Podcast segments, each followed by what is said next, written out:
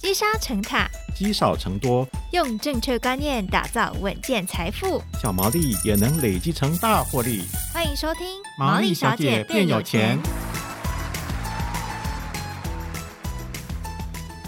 Hello，大家好，欢迎收听《毛利小姐变有钱》，我是佩服，我是笑鱼。好，今天的来宾呢，在职场上的经验非常非常的丰富啊，从上市柜的公司担任业务。到新加坡担任小学的老师，现在已经变成一位全职的交易人了。你知道这三个领域是不是各不相干呢？完全不同，所以会很好奇说，哎，老师是怎么样开始走上全职交易人的这条路？没错，我相信听众也有一样的问题啊，就是哎，这三个东西怎么这么不一样？我们今天好好来问问他，同时也来跟他请教一下他几招的这个投资观念。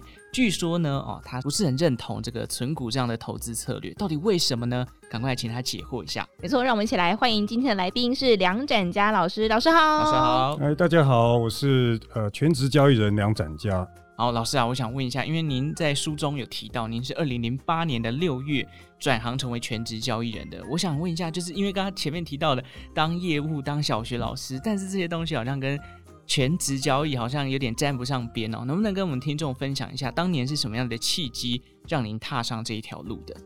我我要讲起来的话，等于是有双重因素了。嗯，呃，第一个因素来讲是说，呃，在从事全职教育之前嘛，曾经有过八年上班族的经历，这样子。是。那如果再往前推的话，呃，我在高中的时候是建中毕业，这样，然后大学是台大毕业。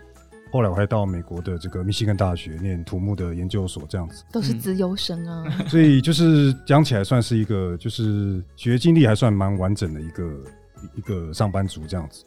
那可是在我工作到第八年的时候，就产生一种很强烈的倦怠感，无论是在这个升迁的管道上，或者是在这个收入上，我已经大概可以看到有一个天花板在那边这样。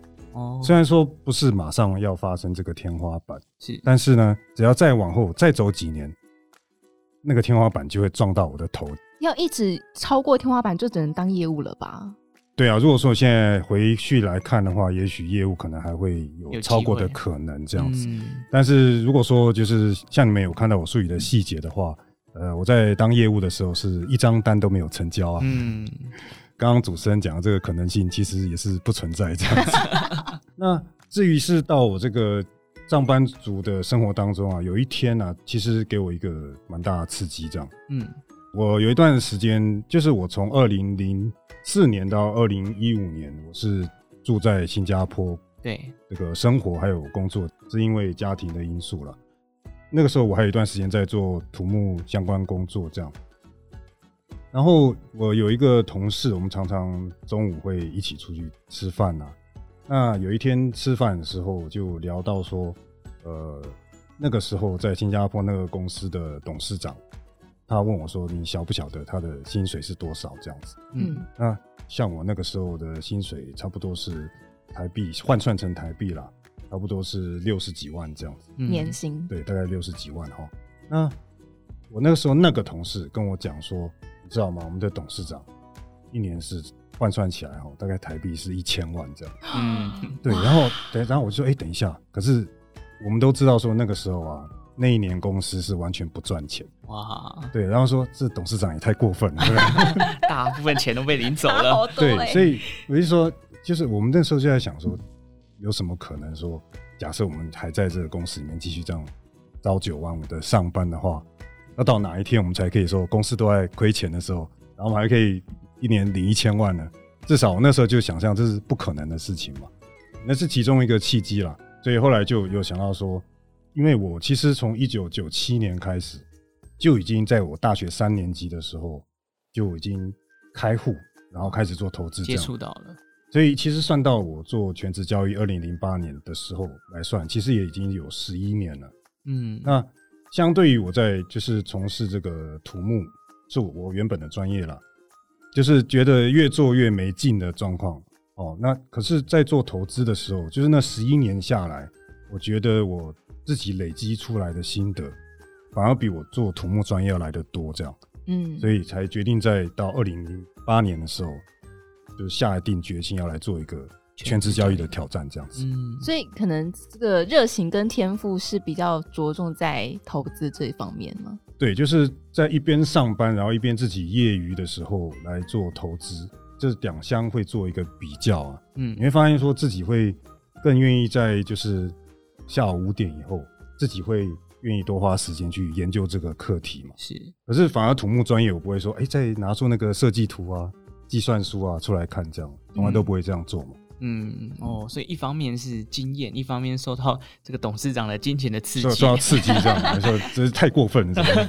对，那老师，我想问一下，因为其实要从业余，我应该说一般上班族变成全职的投资人这一条路的转换，其实当中一定有很多的辛苦的点在这个里面会发生嘛。老师是怎么样一步一步建立起这个自己的全职交易的投资策略跟掌握市场方向的方法呢？嗯，那谈到这一点的话，我比较想强调是这个做历史回测的这个事情，就是对这个你呃有兴趣要操作的这个市场，要来回顾它过去的一个这个市场的走势的行为，这样，嗯，然后把你自己想要使用的策略来套上去，然后尽可能做长时间的回顾。呃，事实上这边可以顺便讲到一个事情，是说，呃，我所做的是过去三十六年的一个回测。才建立起一套像我书里所提的这个一线投资法，这样，嗯，这样可以得到连续三十六年都是一个稳正报酬的一个交易系统。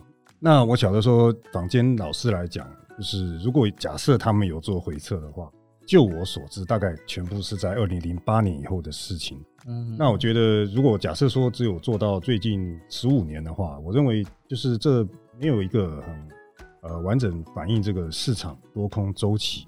嗯，哦，这样的一种回测呢，我觉得是不足够，所以呃，对我来讲，就是花很多时间来把这个能够横跨多个历史市场周期的这个回测的工作，把它做完整，我认为是很重要的事情。这样子，嗯，所以这是在老师的众多事项当中，老师挑出来觉得最重要的一件事吗？嗯，我认为非常重要，就是说，嗯、也就是说，换句话说，接下去明年、后年，甚至五年以后、十年以后，我会非常有信心。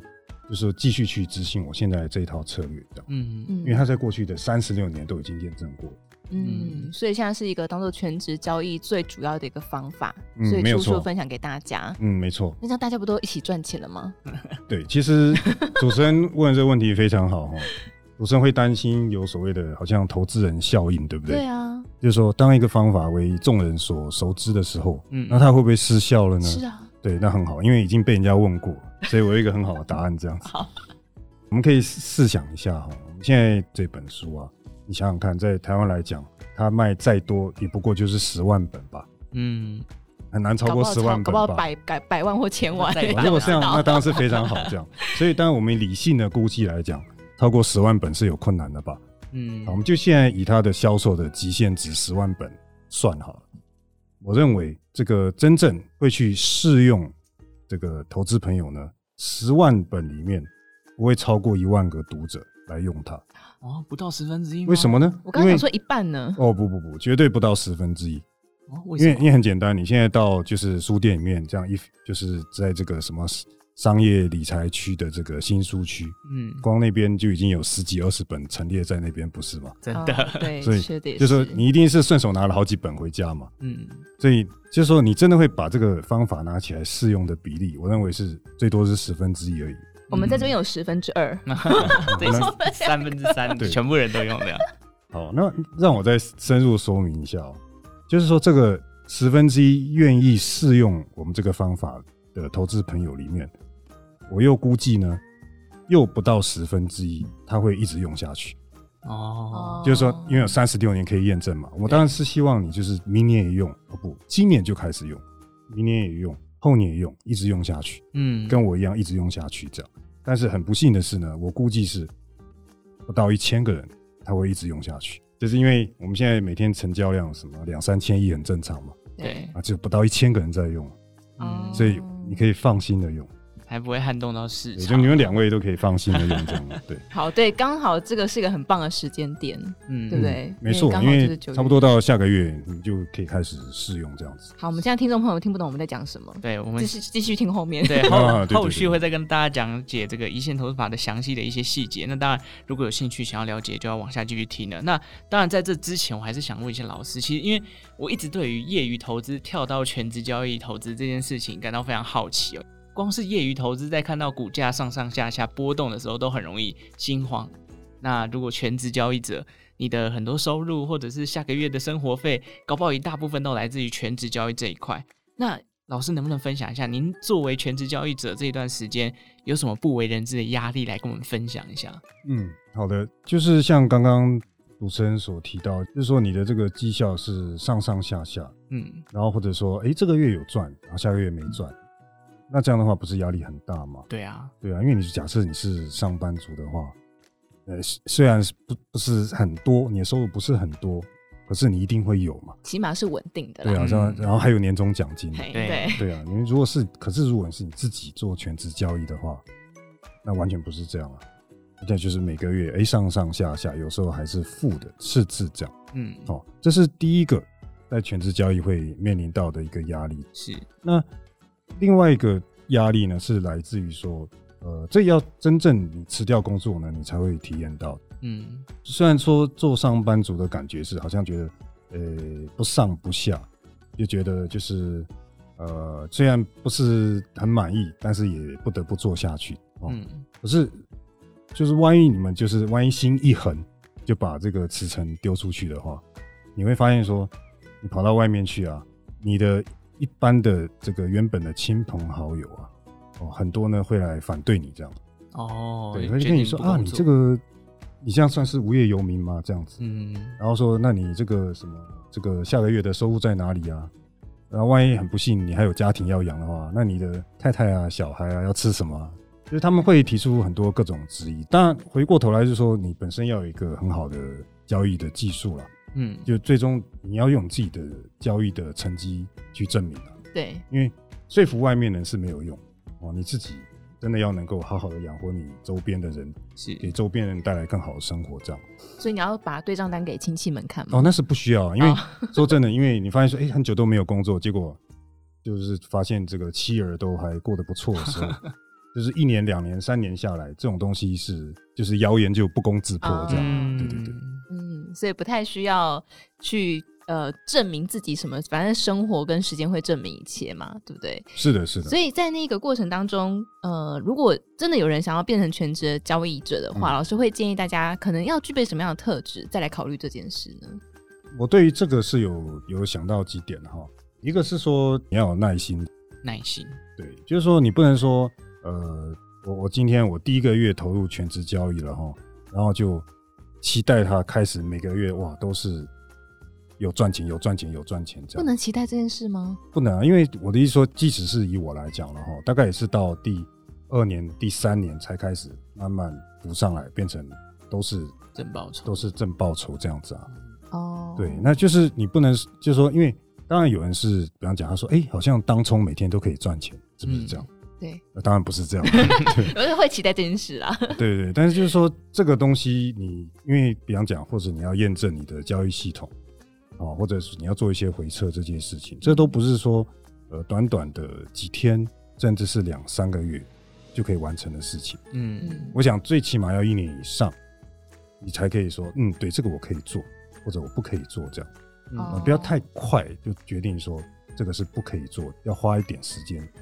去验证，那就可能需要累积一点点预备金。没错，所以事实上，我对于一般投资朋友的建议是，你不要急于跳入全职交易这个领域这样子。嗯，因为其实以因为我来讲，我也工作了八年，哦、所以前面也有累积相当一个上班的，才来自上班的存款。嗯，所以可以让我有有相当一段时间可以撑过最初期的一些。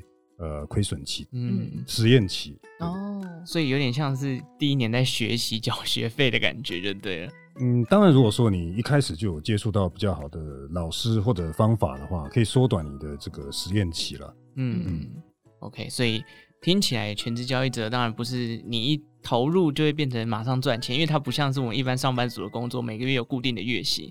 它可能遇到市场大波动的时候，你可能会需要面临到负报酬的情况。那这样的话，一个耐心就非常重要，还有你的心理素质，跟你做好的回测的工作，你才有办法找到自己最适合呃全职交易的方法。嗯、那当然，老师已经历经了这数十年的全职交易生涯。如果要您去给目前在投资市场还在杀进杀出的这些散户投资人一些观念的反思的话，您认为有哪些既定的印象，它可能不是百分之百正确的？譬如说，我们刚刚最一开始有提到存股这件事情，老师好像有不同的看法。呃，关于存股这个事情，是在是一个大题目，这样，嗯、就是呃，因为我们还有一些时间嘛，可以还可以慢慢的聊，是可以尽量讲。对对对，那比如说呃，就是针对刚刚想讲说，一般人有一些看法，我不是不一定正确，是怎么样的？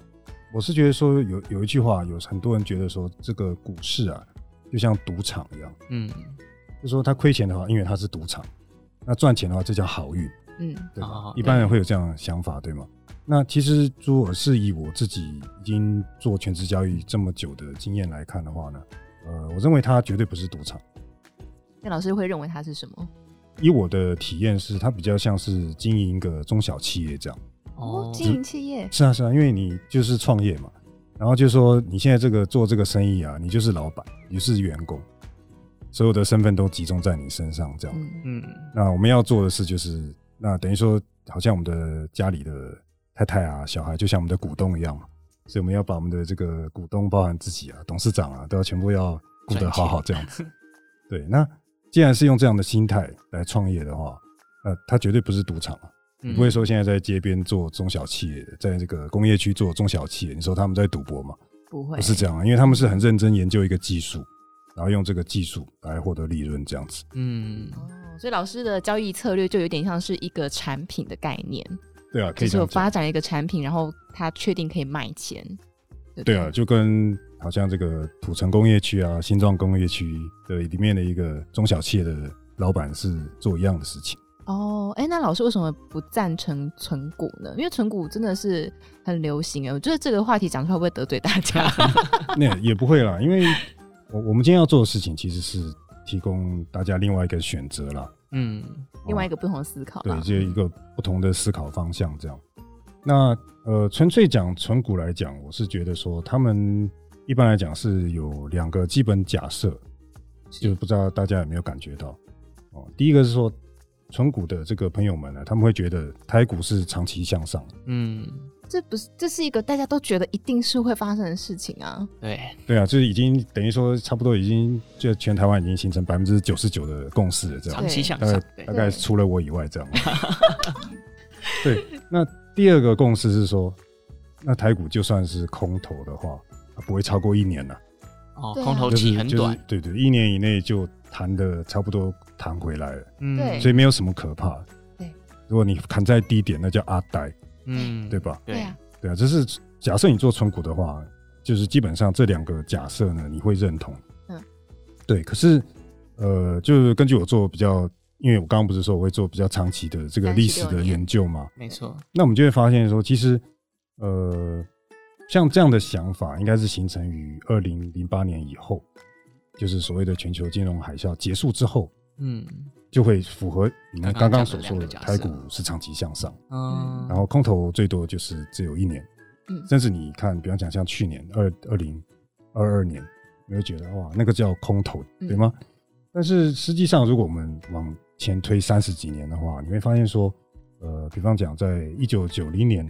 这个台股有出之后出现过一次大崩盘，这样子。嗯，那那个空头走势从一九九零年开始算，是连续有四年的时间，很长欸。然后呢，这四年里面呢，它的这个，因为我们大家最害怕就叫腰斩，对不对？对，那是讲个股嘛。但是实际上，一九九零年之后连续四年，就是这个跌幅啊，连续四年出现三成到八成不等。的跌幅，每年都有三成到八成的跌幅。对，就是这四年里面最多跌到八成。哇！我现在讲不是个股，我现在讲是大盘。嗯，对，那你可以想象个股会跌到哪里去了哈？哦，好，那这是一九九零年一二六八二崩盘以后发生的事情。嗯，好，那再往后推一点呢，到两千年的台股崩盘，这个地方发生什么事情呢？刚刚过一万点下来，连续三年呢出现了四到六成不等的跌幅，嗯，就是二零零零一直到二零零二，也是出现差不多腰斩的状况，这样，嗯，是，所以所以从刚刚我对就是更往以前的这个历史的描述，你们就会发现说，其实跟二零零八年以后这个台股大盘的长相是完全不一样的。是，嗯，对。那如果说我们不把这个视野放的比较长的话，你就不会看到这个前面发生过的事情。嗯嗯。那么如果说我们假设是基于二零零八年以后的这个台股的惯性来设计交易系统的话，呃，我认为会出现很大的盲点。嗯。如果说再度发生像是这二十几年前、三十几年前的这种呃长期的呃大型的空头的话，基于一般这种村股的假设呢，我觉得就会有问题，这样子，是不成立的。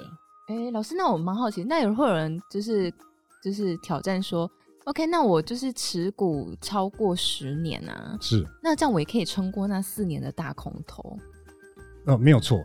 呃，你没有听过一位就是美国有名的基金经理人叫菲利普费雪吗？有，嗯，对。那他就在最近啊有一本书里面就讲到这个事情哦，他自己去统计啊，就是。全美国所有的这个这个散户啊，一般来讲持股的平均期有多长？